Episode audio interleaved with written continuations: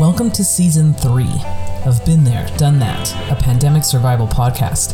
I'm your host, Felicia Perez, and in this show, we'll be talking to some real life experts on how to get through this time, filled with unexpected changes, challenges, and feelings of helplessness. And those experts are everyday people like you and me. Turns out we may be more prepared for this moment than we realize. So let's get started and see what we can relearn. All right, it is Monday, uh, July 6th, uh, past a holiday, non holiday, what was that weekend? Um, and it is uh, summertime. Cases are still rising of COVID 19. Mm-hmm. We are not only still in the pandemic, we are still in the first phase of the pandemic. And it is, uh, we're winding or rounding the corner on it being seven months um, since the first cases uh, began in November. And um, we're back with Dante, who was our you know, uh, in the last two seasons was interviewee number two. So we used to hear from you like very soon and very quickly. Um, the very first season, Dante, we heard you talk about traveling and having this like incredible description of what it felt like for you and what you saw to travel from the Bay Area in Northern California back to Washington State, um, and then deciding to come back earlier and driving. Like there was an expectation of masks and sanitizer and none of that being there. And then we spoke to you again um, almost a month and a half ago now. And at that time, you were still involved in mutual aid work. We started talking about, you know, like where where did this idea of getting involved in mutual aid work really stem from and come from um, in terms of like family dynamics and, and what gets passed on to us in terms of like caring for one another. Um, and we also sort of checked in about the airline industry at that time, about a month and a half ago, saying that they were going to mandate masks and um, mandate, you know, particular protocols. When in reality, just last week, we have the major airline saying we are no longer going to leave the middle seat empty. Um, so that there's some you know distance between passengers. No, full capacity. So again, still in phase one, numbers of contractions and deaths skyrocketing, um, and you know, not that Dante, you can only talk about the airline industry. that is not that is not your purpose in being involved in this interview. Um, but also, since we last spoke, we have had um, you know political uprisings happening all across the country and all across the world, and um, things have started to open up and so there's more travel there's more, socializing indoors and enclosed spaces. Um, and we now have consistent for over a month over 50 days of everyday organizing and action in the streets particularly um, in new york minneapolis um, and now really arizona um, because there have been several uh, murders and um, missing people black and brown folks um, state sanctioned uh, murders happening in arizona so lots of things happening. So, this is what we want to talk about today with you, Dante. Mutual aid work. How's it going? What exactly are the bounds of mutual aid work? Is it only food? Is it only, uh, you know, sort of essentials? Have you been traveling? Um, uh, what's that been like? We also spoke to you about what it's like to be in uh, the living and workspace with another person, and you have a loft, so there are literally no rooms. There's the room. Um, and then finally, you have been on sabbatical, as have I. So, what's it like to be on sabbatical during a pandemic and a political uprising? So, those are the topics that we're going to cover with you. You can go in any order you want. I will now be quiet. Dante, the mic is yours. Well, thank you, Felicia, for inviting me on and uh, sharing this space and having these conversations. Um, I always enjoy or have enjoyed the conversations and where they go. And I honestly, each time we jump on, it feels like a lot has happened. It feels like things have really moved.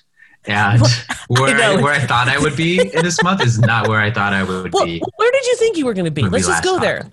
When we last Yeah. spoke, there weren't these political uprisings yet. We we knew about Ahmaud Arbery, um, and we didn't Yeah. we hadn't known about George Floyd or Breonna Taylor or any other name, um, including uh, a long list of uh, black and brown trans women who've also been Yeah. murdered and discovered Yeah. during this time. So you know, but where did you think you were going to be? Like, if you could Yeah. travel back Oh, to yeah. the Dante of the, when we last spoke, which is somewhere near you know like April, mid May Like- yeah. What what were you thinking was going to be happening Yeah. right about now Yeah. Well, this this was the period. Um, the first this year was the year where I was going to really take some time for myself and treat my own health as part of uh, a larger project, um, part of my own contributions uh, to the community. And that quickly was challenged when uh, the pandemic broke out and my involvement with mutual aid work. And so when we last spoke, the idea was to double back down, was to turn back towards some of the self care um, really uh, lean into some of the the spaciousness um, for my own self as I navigate a transition of turning 30, of stepping back from a project that I helped build for the last five years. And you're right, a lot has happened, and found myself um, watching it unfold through the news. Um, initially, it was just kind of uh, a tension point for my own self of uh, scrolling through the news, noticing, seeing these things starting to happen, feeling the energy. I think we all felt it. Um, the energy just kind of building up that this is fucked up. That this, how is this even happening? And for me, I think some of the biggest signals was watching different communities that I had never expected to be vocal, um, including some of my own relatives um, who are usually really conservative, and also other odd places. Like I, I lurk on a place called Reddit, which has historically been a, a, a pretty bastion of unsavory uh, ideas and opinions and perspectives. But to watch that place flooded for weeks on end as some of the top posts and top conversations around Black lives and outrage and frustration and reckoning um, was incredible and striking. And it was very clear that this is another movement moment, and especially as people turned out into the streets. Um, and so, what is to say is, what was I expecting to do, and versus what is ha- what was actually unfolding around me became really yes. Like ah am i who am i to at this point keep my head down and and go outside and sit outside and talk to therapists and talk to friends and do healing work and read in the midst of all of this? Um, so it's been i think the word is yeah. Wait wait. What would be so wrong with that? If you went outside sat in the garden spoke to your therapist did some personal healing work in the midst of this political uprising happening all over the place what what opinion would you have had of of yourself? Like i don't i don't understand why why you couldn't have done that. Yeah. we were speaking yeah for me and, and you're speaking right to the reason why i'm wanting i was really hoping to step back a little bit this year is my identity has been how i've shown up to movements. For the last five years i helped build a worker cooperative that was dedicated to supporting progressive projects um, helping them tell their stories helping them get their communications out there. And that's how i've shown up. That's been my identity. And after stepping back from that organization and turning 30 i'm asking myself who actually am i? Who am i more than my work? Um, because that's mainly what my ego is attached to. And I felt that so strongly in the midst of, of these uprisings of holy crap, there is work to be done right now. And I could totally throw up, show up and, and throw down with folks. And at the same time, I am wrecked. I am burnt. I am, you know, uncomfortable with myself at this point and not showing up in the ways that I want to. So it, for me, it was, it was really, I wanted the word that's coming up to mind. I don't think it's the right word. It's torturous. It's just feeling pulled in, in two different directions where my, what was logical and made sense and, and where my ego and, and pain and, and emotions felt were one thing and the deeper, quieter self um, wanting to also say something that was a little bit different, which included sitting and being still and, and sleeping. it's such a such a hard um time right now to really sort of define for ourselves what does mutual aid uh, and community sort of uh, responsibility and reciprocity, you know, look like? Um, whereby if you see your neighbor across the street from you is hurting and needs help you know maybe they're mowing their lawn and there's you see them struggling. Do you sit there and watch them struggle? Or do you go across the street or sort of you know communicate with them somehow like Yeah. hey would you like some help? And do you let them actually have a response? You know what i mean? Like you know how there are those people and maybe you've been that person before where you just go up to the person who's struggling to mow their lawn and you say i got it and you kind of push them off to the side and you just take over for them. And sometimes that is met with a oh thank you. Like i didn't want to ask and and i feel bad about asking but thank you for just doing it. And sometimes it's met with you know i'm struggling with it but me struggling with it is part of what i want to do right now. And i didn't ask you to come over here and help me. Mm. and don't go someplace that you're not invited. How about you go back to your little stoop and let me Mm. do my thing and you not judge me and you not determine that I need your help. And then you've got this whole other thing where it's like, well, how else can we be helpful? Should we be playing music for that neighbor and sort of cheerleading them like, you got this grass, you're going to cut this grass? Like, how do you help? And we're not talking about the neighbor who's having a challenging time cutting their grass. We're actually talking about the neighbor who's across the street who is being, you know, handcuffed and and being suffocated in front of us at the hands of the police. And so do you just sit there and do nothing? Like we're talking about very different things. You can't compare mowing the lawn with what's been happening out here with the state sanctioned violence that we've seen. So I guess my question is um, is this when you were you know participating in things did anybody ask you for help were you asked to help Interestingly, I think that was the only times that I did help. Um, very When candidly. I, Yeah. yes, I was uncomfortable going. Uh, I think I shared it in one of the previous podcasts that my I have some relatives, including an uncle who's 84, who visits this apartment um, three times a week, and is stubborn about that, and may or may not wear a mask. And so th- I was Right. actually, I found myself to be very candid when I showed up to some of the, I actually felt myself very uncomfortable, like having a kind of like a little panic inside of my own self as I'm navigating. It was overwhelming. And so the only times that I really did show up in this last little bit was mainly in support roles, helping pick people up, helping drop people off, um, Mhm. and um, mainly moving in, in that kind of a, a space. And yeah you know, my mind was a swirl of, oh my gosh, this thing could happen, this thing could happen.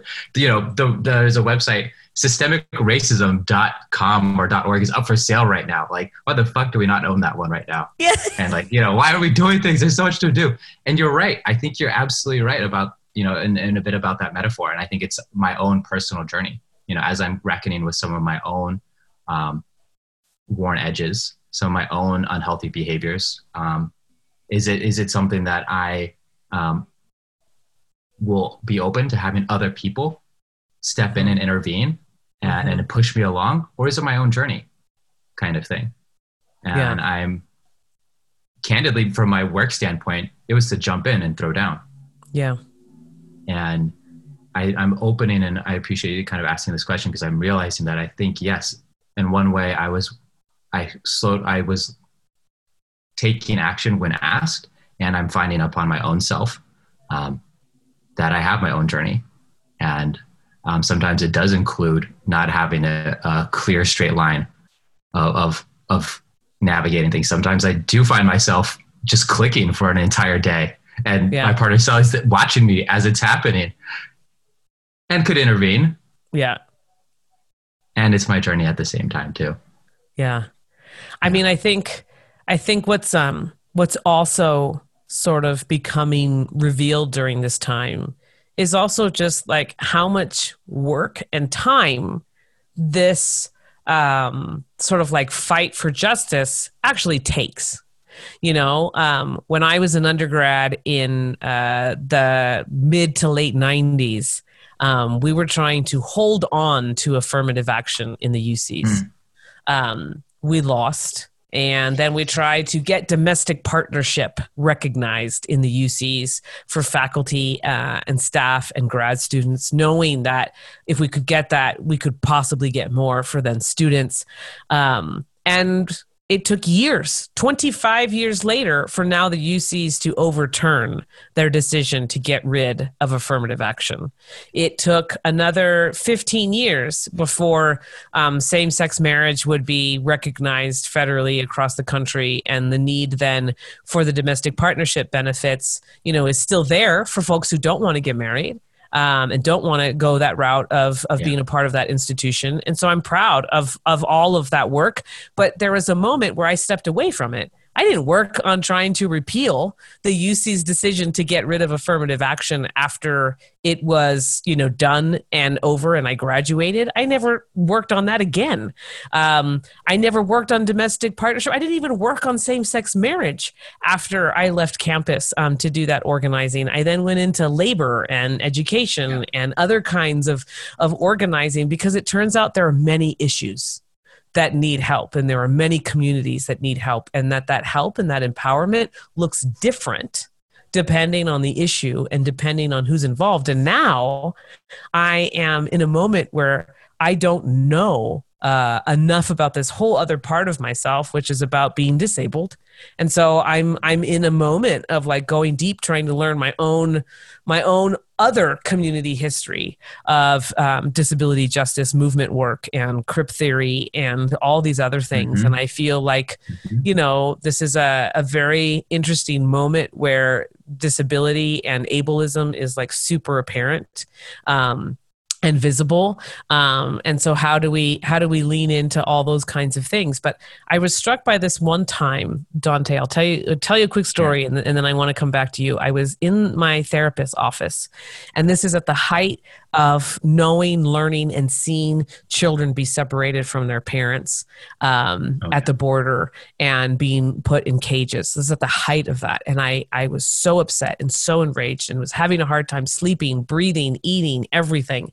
And I'm in therapy and I'm like, I don't even know why I'm here. Like, why am I even here for an hour talking to you when I should be like driving down to the border and like doing whatever it takes to just like get kids out of those cages and take. I should be trying to figure out how to be a foster parent. I should be figuring out like I, you know, and I was just going off for an hour and a half about like how this was a waste of time.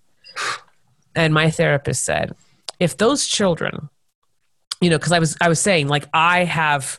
I have trust issues. I have, you know, separation anxiety. I have like all these issues um, from how you know what I experienced growing up, and these kids are getting that by a million.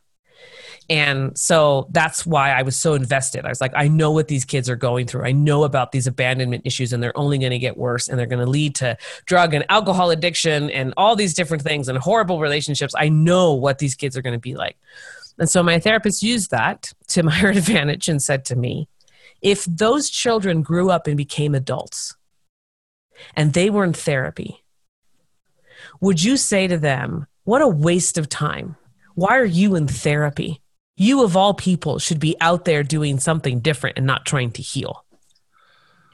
And I was like, No, I guess you're right.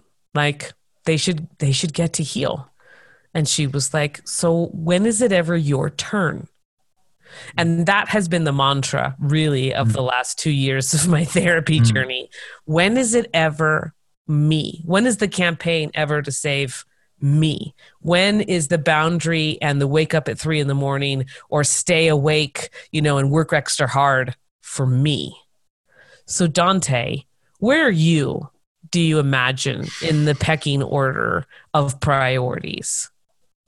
Like, are you even in the top five? Yeah. Working on it. Working on it. And like i shared this this is a particular year to to, to turn towards oneself. Yeah. Because there's a lot a lot at stake this year and there's a lot going on.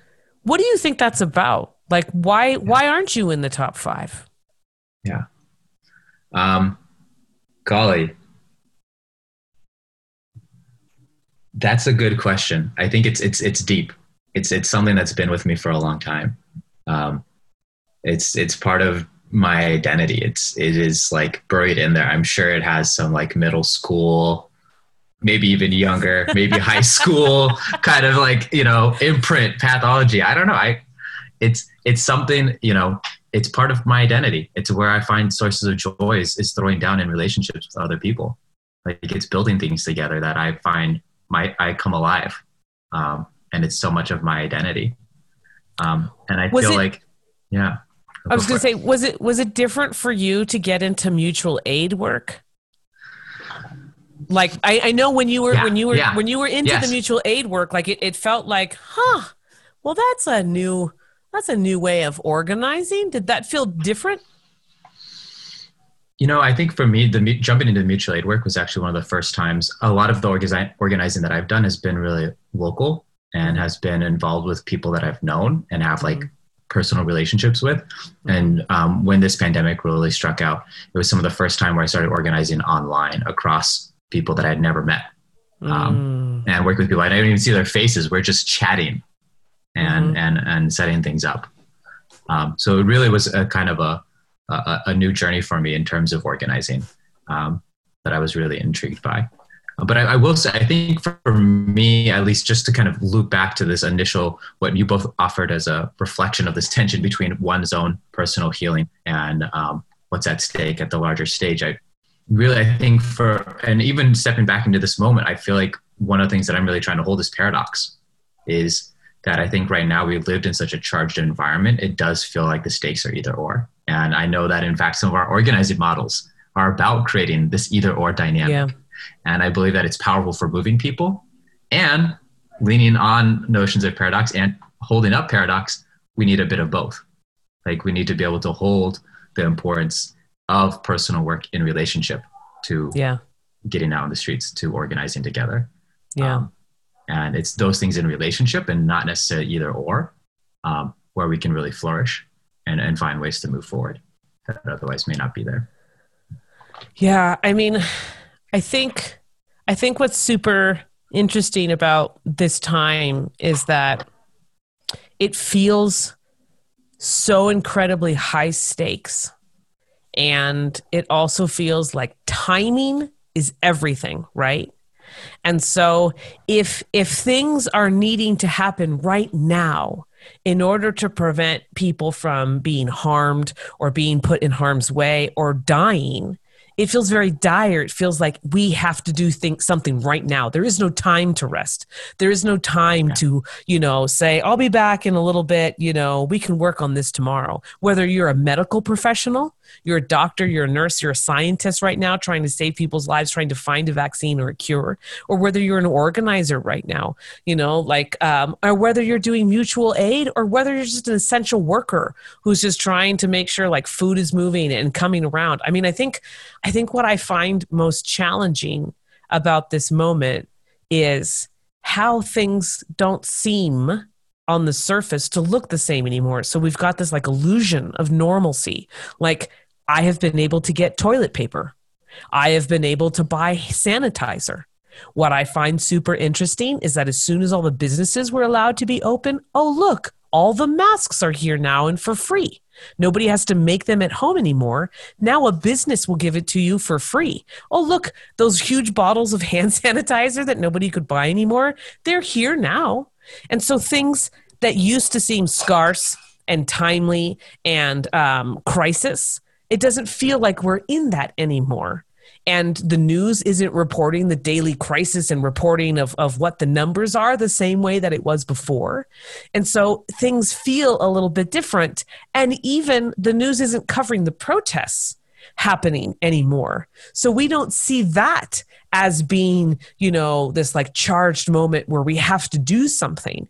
And I feel like if we didn't see momentum building in one way or another, either momentum for scarcity or momentum Yeah. for harm, we wouldn't feel this like mm-hmm. need to jump in. So now we're kind of in a like, you know, rest moment. I don't know. But when I think back to like any films or stories, um, fiction or nonfiction about battles, about um, journeys, both battles and journeys with groups of people have the same part in a story. And that is that moment where people are like, okay, we need to rest. Who's going to stay up tonight to like be on guard while the rest of us sleep? And then we'll rotate, right? There's like a rotation in all of these like historical, either, nonfiction or just everyday fiction stories. There's always this point in a battle or in a journey scene where folks have to hmm. rest and the rotation begins. And I have been struck by that missing in the story that I tell myself about organizing, right? Like maybe it's my time to rest and somebody else is standing guard and then we move together again. And and I, I, I don't know. I I just I think that there's something there that the stories that we tell ourselves about how this movement work goes. You never hear the story about when Martin Luther King rested you never hear the story about, you know, when when some other like big amazing, you know, like leader took a break for a little bit. You know, like I'm sure they did, but you don't hear about that part of the story. And and so we try and follow yeah you know what we've been told and what we see as the models and the models don't include parts about resting. No, is that maybe part of the problem? Oh, are we just are we are we are we following a blueprint that maybe isn't complete? Yeah. I, yeah it's it's not at hand and to I, I, you know just speaking from my own own experience um, i think there's been a lot of language around like burnout and like the the the wariness of burnout but also then what is that like what does how i think yeah the being in community to to feel like you know I can take a rest because there are other people. Um, I think that's been something that I've been really turning towards, and for me, that's kind of what's allowed me a little bit in this moment to rest because I mentioned earlier. I've, you know, as this is happening, as these uprisings are happening, I'm getting text messages and having conversations with people that I've never had a political conversation with. These are my cousins. My, you know, I'm, I'm one, my dad is one of 12. And so there's a lot of us. And I'm getting cousins hitting me up asking me, what's going on, what's the update on various protests. I'm talking to my aunties and other people who are on social media making memes and other things that I've never seen before. And it's astounding. And I'm talking to other organizers where, you know, we're like, wow, there's a there's so many new faces right now. There's so many people who are stepping up. And and to know that, to see that, that there are other people taking uh, action and guard um, it, that's i think actually is what it's allowing me to feel some spaciousness to rest to be able to look up and be amazed by what how other people are showing up. Um, what does it what does it mean to you? Like how do you interpret yeah when uh, a cousin or an auntie like reaches out to you and says, "Hey Dante, did you hear about blah blah blah? What do you know about that? Is there anything I can do? Like what exactly are they saying or asking? And how how do you interpret those moments? Like I get that you're saying like yeah. those are moments yeah. that make me feel very hopeful and like something is possible yeah. to change, but like on a very personal level, like how does that make you feel about your work in relation to your family?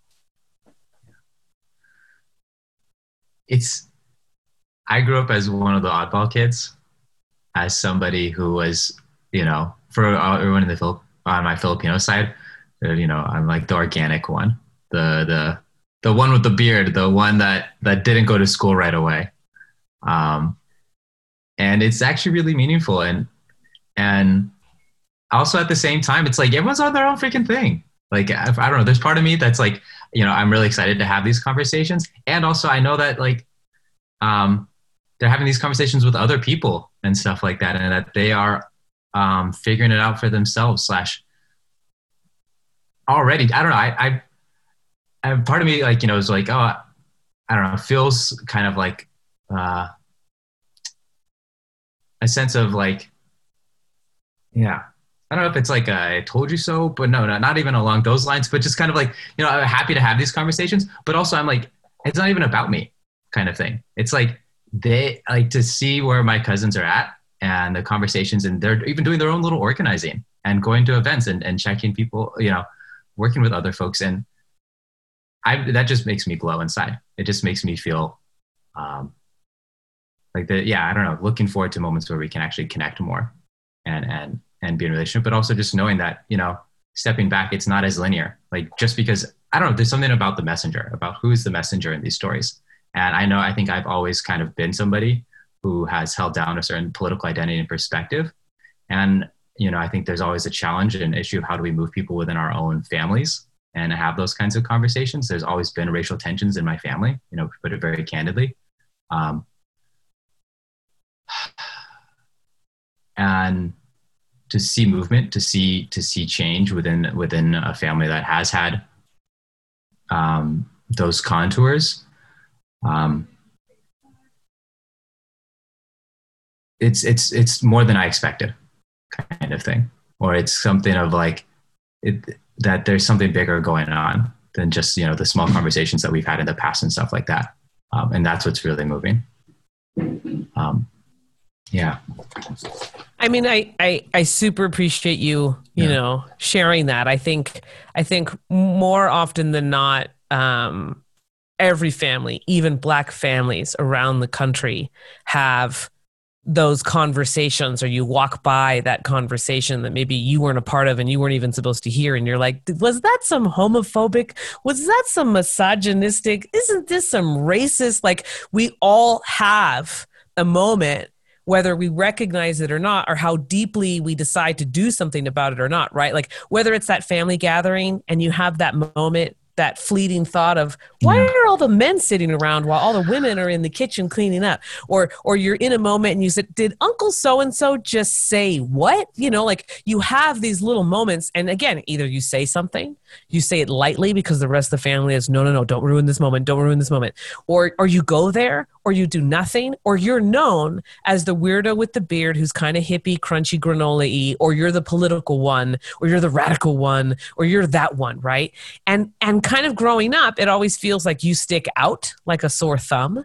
But as you get older, I'm starting to get a sense that what's happening is we're just finding our groove and just finding our place in the family. And people then know who to go to and who to ask like you're then the person who like holds that space. You could you could be a gardener. You could be like a really yeah. great amazing green thumb. Yeah. and if someone all of a sudden got into gardening oh i know who i'm going to call. I'm going to call cousin dante. They're going to know right? Yeah. and so you're just known in this other way shape or form. Um, and it's it's always so interesting when politics or political change comes into the family and either breaks it apart or eventually brings it together. But it's just like the organizing I was talking about. It takes years, it takes decades. Yeah. And sometimes it's after yeah. you stop beating the drum at home that all of a sudden they remember that song that you were playing on the drum. And when they hear it someplace else, they're like, hey, remember that song you used to play when you were younger and you stopped playing it? Like, could you teach me it?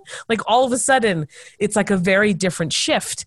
And so, my question to you is we have been sort of checking in on family having family meetings or being stuck together in houses as family during this covid time what what do you think would have happened if George Floyd, Breonna Taylor, and so on, and all these other, you know, beautiful people had yeah. died and we weren't in the middle of a pandemic. How much is the pandemic affecting the conversations, the family conversations, and the sort of like move for this moment where many people heard the story or saw the videos themselves because there was nothing else that we were doing.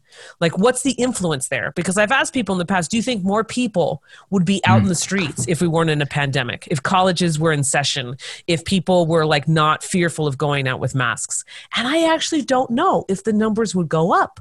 I think that there's something to being, you know, stuck and quarantined and yeah. having to really turn to one another that actually made the numbers what they are. What do you think the connection is between the many pandemics at once? Yeah. That I'm I'm very curious to also see like that's something where I'm super geeky and would love to see like a if someone ever like does a dissection or a kind of thing because like I shared early on like this was just it was unavoidable. It, your your news feed, even other places, watering holes like Reddit, to just see this this continuous flow of of pain and other things like that, and then the response that happened from it. Um, and I think yeah, it in terms of how communications work, I think there definitely was an overwhelm of pandemic information of the coronavirus being shared and talked about. I think there was a bit of exhaustion, and also um, as uh, in the face of that exhaustion, um, we were watching people on the in conservatives or far right folks begin to take to like they had actions and they were organizing and they were pushing a message that was very much this. And in the backdrop, a new story began to emerge or present itself which was like even in the midst of this pandemic, and in the midst of these like far right wing takeovers of state houses and things like that, there's some other more fucked up shit going on. And I think that in some ways opened up or the people's exhaustion with the pandemic, the lack of an organizing direction for us to move in, this became something that was more than meaningful, um, that was worthy of, of our attention and talking about in discussions. And I know at least for my cousins who large identities are spent, especially during the pandemic, scroll, scrolling, that this was unavoidable and that there were conversations to be had. And I got to have those some of those conversations about how racism has showed up in our lives and to compare and contrast, even with some of my older aunties.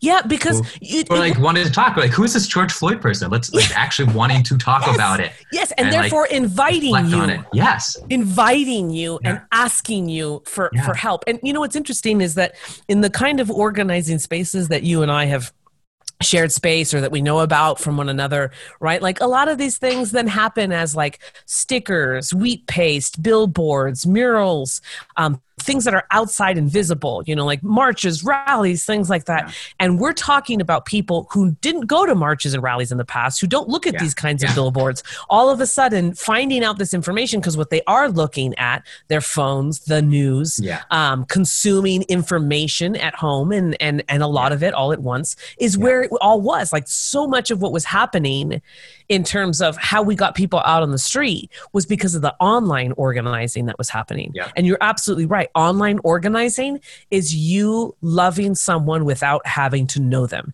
you trusting someone without ever having to meet them. And online organizing happens in a particular way where you just have to go with trust and hope and you show up and you bring what you've got and and then you work. But in-person organizing usually requires a lot more that is you know really built on a kind of trust that may go back by years versus the online organizing we're like i don't know somebody said that they're having an event five minutes ago. I guess i should go.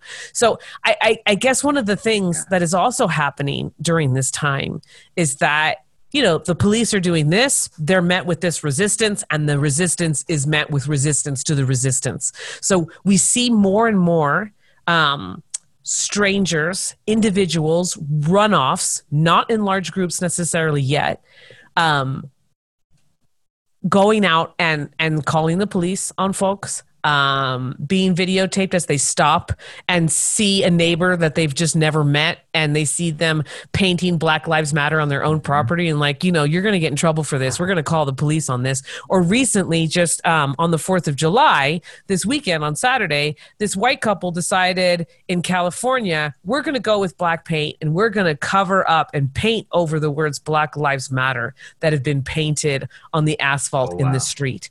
So we have this response to the response to the response. And um, what do you think is happening there?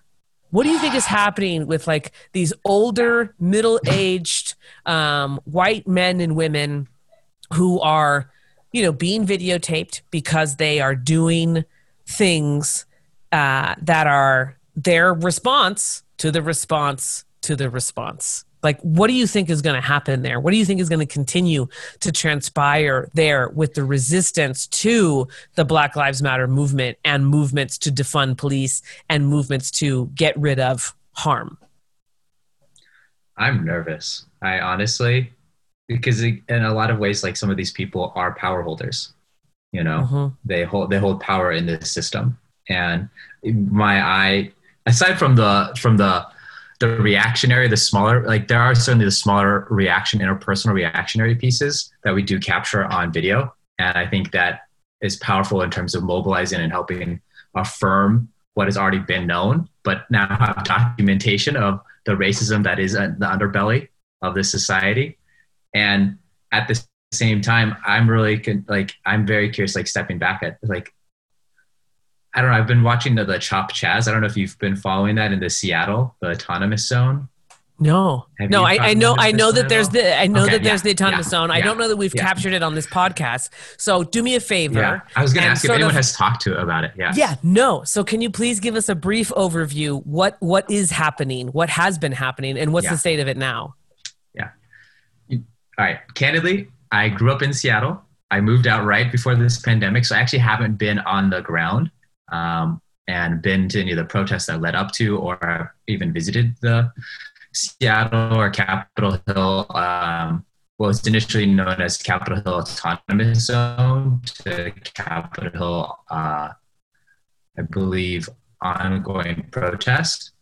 Um, but what it was was a space taken over outside of a police precinct. Um, hope I might be a little bit muted or my thing just said unstable internet connection, but let me know if I'm frozen. Uh, but nonetheless, You're was good. a- Keep uh, going. was a space that um, was taken over by people as uh, in response to protesting and the larger outpouring of people and police actually uh, seceding or leaving behind their police station. And there was a lot of belief that um, it was kind of a, a, a honeypot um, for folks to try to, to leave the precinct and that um, people might try and burn it down or completely uh, tear through it.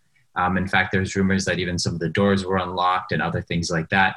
Um, and so instead of uh, burning the precinct down, um, people actually decided to, and I'm not sure exactly how it was decided, but somehow people decided to quote unquote occupy.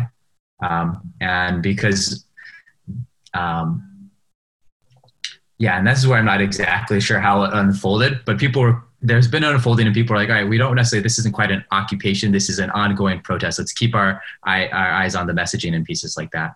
Uh, but unfortunately, the, and this is kind of to bring it back towards this piece about what is the response and the response to the response. And I think we're actually in it right now. I think what sometimes happens is that we're used to protesting and trying to like build momentum. And as people are pouring out into the streets, um, we might have one specific tactic for trying to move things forward, but we have to realize that this is a shifting landscape, that things are um, not as stagnant.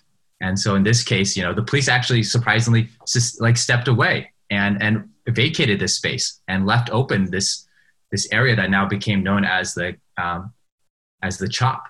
Um, and with that, though, other things began to emerge. Does CHOP is CHOP is the CHOP an Yes, sorry. acronym? Yes, it's the Capitol Hill um, ongoing protest. It was the updated name to Chaz and intention of, of clarifying this is an ongoing protest. We're not here to occupy things. Okay, so it was called CHAZ before, and what was Yes. that acronym? Uh, Capitol Hill Autonomous Zone, And they moved it to CHOP. the ongoing protest. There were essentially, and again, this was already at the response to the response. People are like, oh, you're going to call it the Chaz, the autonomous zone. Oh, you're autonomous from this. So you don't want any of our services. Oh, you Mhm. are your own sovereign state or whatever. We don't have to like that then be unfolded. And so there was a reorientation of this is an ongoing protest. There are specific demands that we're trying to meet um, and things like that. Um, but again, yeah. Yeah, no, but Yeah. what's super what's super interesting, right, Yeah. is that you have different police tactics used Yes. in different cities, Yes. and I've seen different police tactics used in, in Yeah. different scenarios, right? Like when you're trying to occupy an intersection and the cops close down the intersection for you and close off the next two blocks on all sides of you, like nobody even knows that you took over the intersection. Nobody can even get in to do anything in that intersection, right? So sometimes the police's best example of de-escalating and yet still being in power is to give you free rein and see what you do. And and Yeah. and so what you're describing in seattle is is the honeypot but also is like the setup. Like you don't want police? Fine we are leaving and we're going to leave you the whole building to see what you do with a whole building that has everything that you might need in it yourself. And to leave that alone to leave that space alone and show what an alternative space could look like without the police is calling their bluff. And so all these other moments where you have protesters out in the streets and the police then engage in a way to push them back and then show how abusive and how you know intense they can be with people who are doing nothing only helped the side to show that the police were so out of control and so you know but you look at Fox News and they're showing the same news clip and they're saying, "See, the protesters are so out of control." Right? Like so so there's all these different things happening, but if you never quote if no one ever went out of control, that's not the story. So, what is the story that's being told about Chopper or Chaz? Because as far as I know, the story that isn't that is being told about it is the absence of it. Like there are no stories that really talk about Chaz or Chop even really? existing. And I I wonder if yeah. the reason why there's no real stories about that is because well, nothing happened there. There was no conflict. There's nothing to see. Yeah. Wow. Well, this is this is actually really surprising that that it hasn't been on your news radar um, at all. Wow. Okay. That like it happened. Yeah. But yeah. like not that it's still around and not that it's still yeah. going on or not any response for it. Yeah. I mean, because well, there therein lies the answer. That's the answer. Why would we want the answer? The answer doesn't bring us news. And yeah. And well, that's for, I think that's, and I don't want to, I, it's hard for me to speak on it because again, I wasn't in the space itself, but yeah. what optically from outside, is exactly that. The police called the bluff and said, "All right, you you know you all want this space. We're going to see this space. We'll give you know." But they went further. They're like, "Well, we're not even going to uh, service anybody uh, services if they call 911 in this greater vicinity."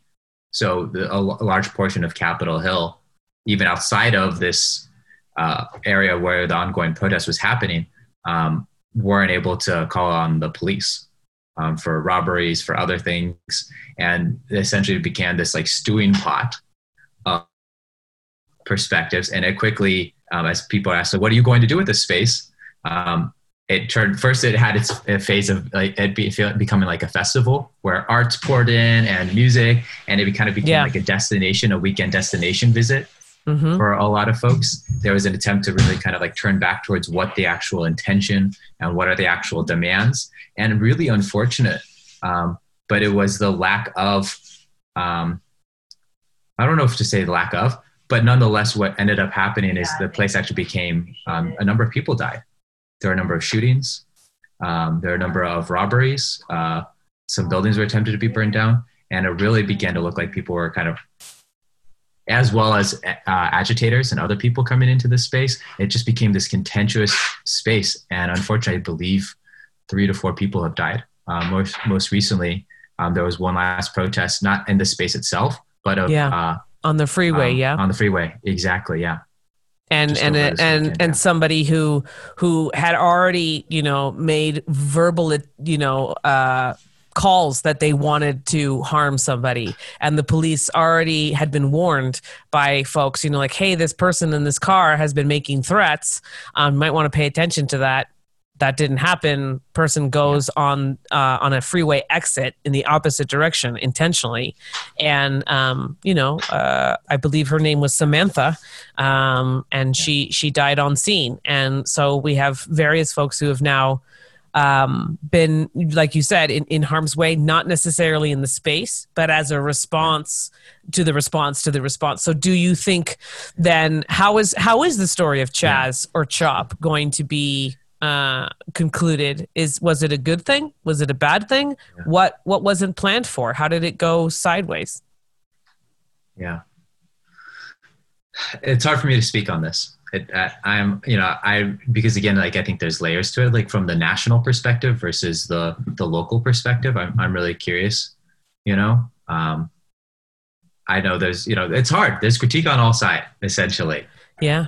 I think yeah. I think that's what's that's what I largely seen. This there's critiques from folks in leftist progressive spaces of the, the space itself and its relationship to leadership and demands and what the actual intention is and who's being centered in the decisions and um, how decisions are even being made and those kinds of pieces. And on the other side, there's a lot of critique about look at this, you know, lawless space and uh, the hypocrisy, and look what's happening. More, you know, black folks have actually died in the last few days in that space than in a larger period, or other things like that. And you say you don't want police, and now look what happens, and all of this stuff that. The, again, yeah. the response to the response, and who has the voice, and you know, um, that's what I'm really scared about is this this continued backlash. You're right. There's going to be a number of pieces that are documented of of folks getting caught up in their own racism and that being like video. But I think there's also the communication channels, and I wish we just continue to be in a place where truth is is out the door at this point. We are, are floating in, in this new post truth, and we've probably been in this space for a long time, but more so than now than ever. We are in this very relative uh, space where I'm right now. One of the other things that I'm watching is watching more of my like I went to school at the Evergreen State College, which is a bit of a hippie school, mm-hmm. um, and watching people who otherwise like a lot of people in this like festival kind of like new agey space like getting pulled into the Trump orbit, getting pulled into all these odd conspiracy theories and other things like that. People who were organizing that I knew in college, organizing progressive projects, are now like promoting all these like I don't even know where to begin on some of these things. But this whole like QAnon and like conspiracy deep state stuff and just how far we've moved from a yeah. shared understanding or the delivery of information um, that the response to the response of all these things it's concerning i feel like we're going to continue to to blow out into this more fractured more fear driven space right now um, and lose sight of some of these demands. I don't know. I, that's what I'm like. I don't know. I'm, well, that just got like, super dark real fast. Um, but I, but I hear you. Yeah, you know, like from, I, from the communications I, piece. Yeah. Yeah, I'm, I'm totally, I totally hear you, and I'm totally worried about it as well. You know, like I have never wanted to be someone who's who thinks that all the answers come from the government, and and yet you know i do like I, I don't know this is like a moment of like the government should be held responsible you know like but are they ever have they ever like what is going on you know like it's it yeah. and i think that's all by design i think yeah. all of the things that we are unearthing right now and and all the things that have become unstable and unreliable are all by design and that mm. is the bigger story that i'm yeah. probably the most afraid of like somebody intentionally wanted wanted and and will thrive in this chaos.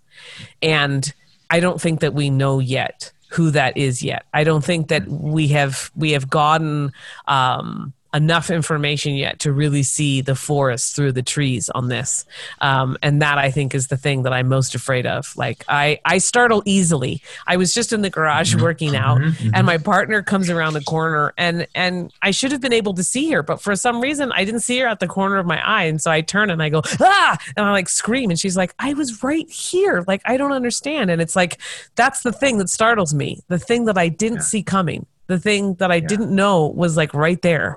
And um, I have a feeling that that's what we're experiencing right now. There's something that has is right there, and it finally will move soon. It'll be like, oh shit, that's what this was all about. So here's my last mm. question to you okay, for yeah. this season.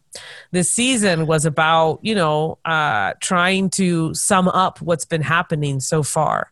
So um, I know you're not necessarily yeah. a TV show and a movie no. watcher, and you're not necessarily, um, you know, a, a book reader. What what have you been consuming a lot of lately? Anything?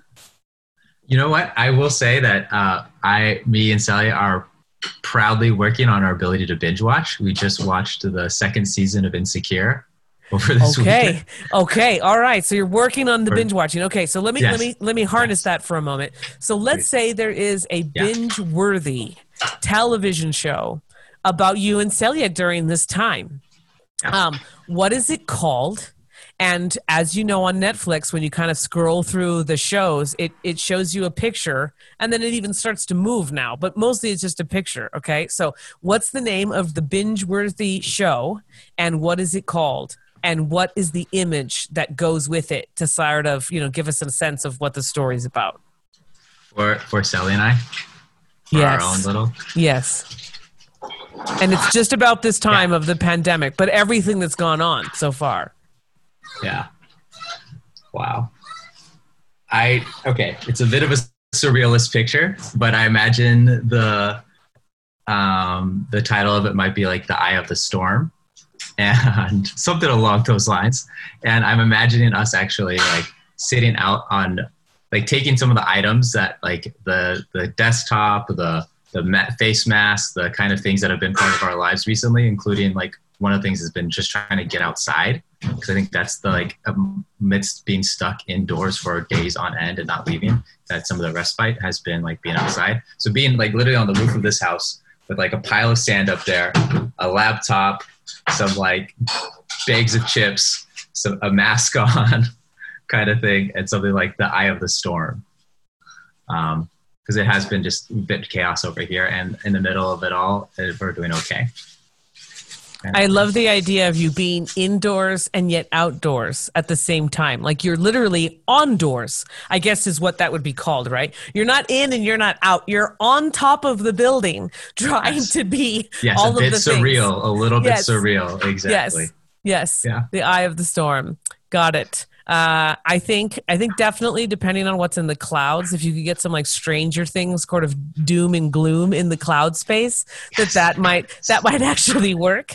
Um, but I do love the idea that while you have headphones and a mask on, that there's some great, amazing, salty, crunchy chips, and that there's sand and that there's sun. So remember that uh friend that there's a little bit of self-care in there uh that i that i kind of interpreted from that moment. So um please do uh get some sunshine and get some sand in your toes. Go get dirty.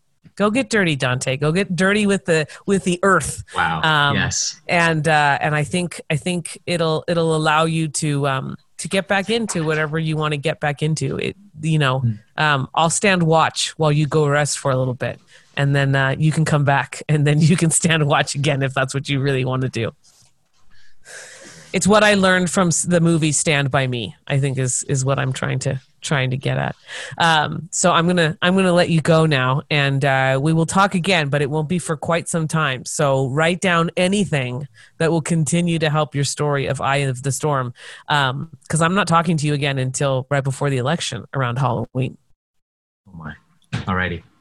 Okay. And maybe Oh, wow. then I'll ask you about Yes. your birthday. Like, because by then, like, you already had your birthday. You already, th- you'll be an older man by then. Like, God, we, you'll, you know, like basically, but just in case nobody's ever told you this, when you have a birthday, you're already starting the next year. So while you had your birthday that says you've been here for 30 years, you're actually already in your 31st year. Hmm. Yeah. So chew on that for a minute and then you'll realize how old you really are. You've been listening to Been There, Done That, your pandemic survival podcast. I'm your host, Felicia Perez. Stay well and stay human.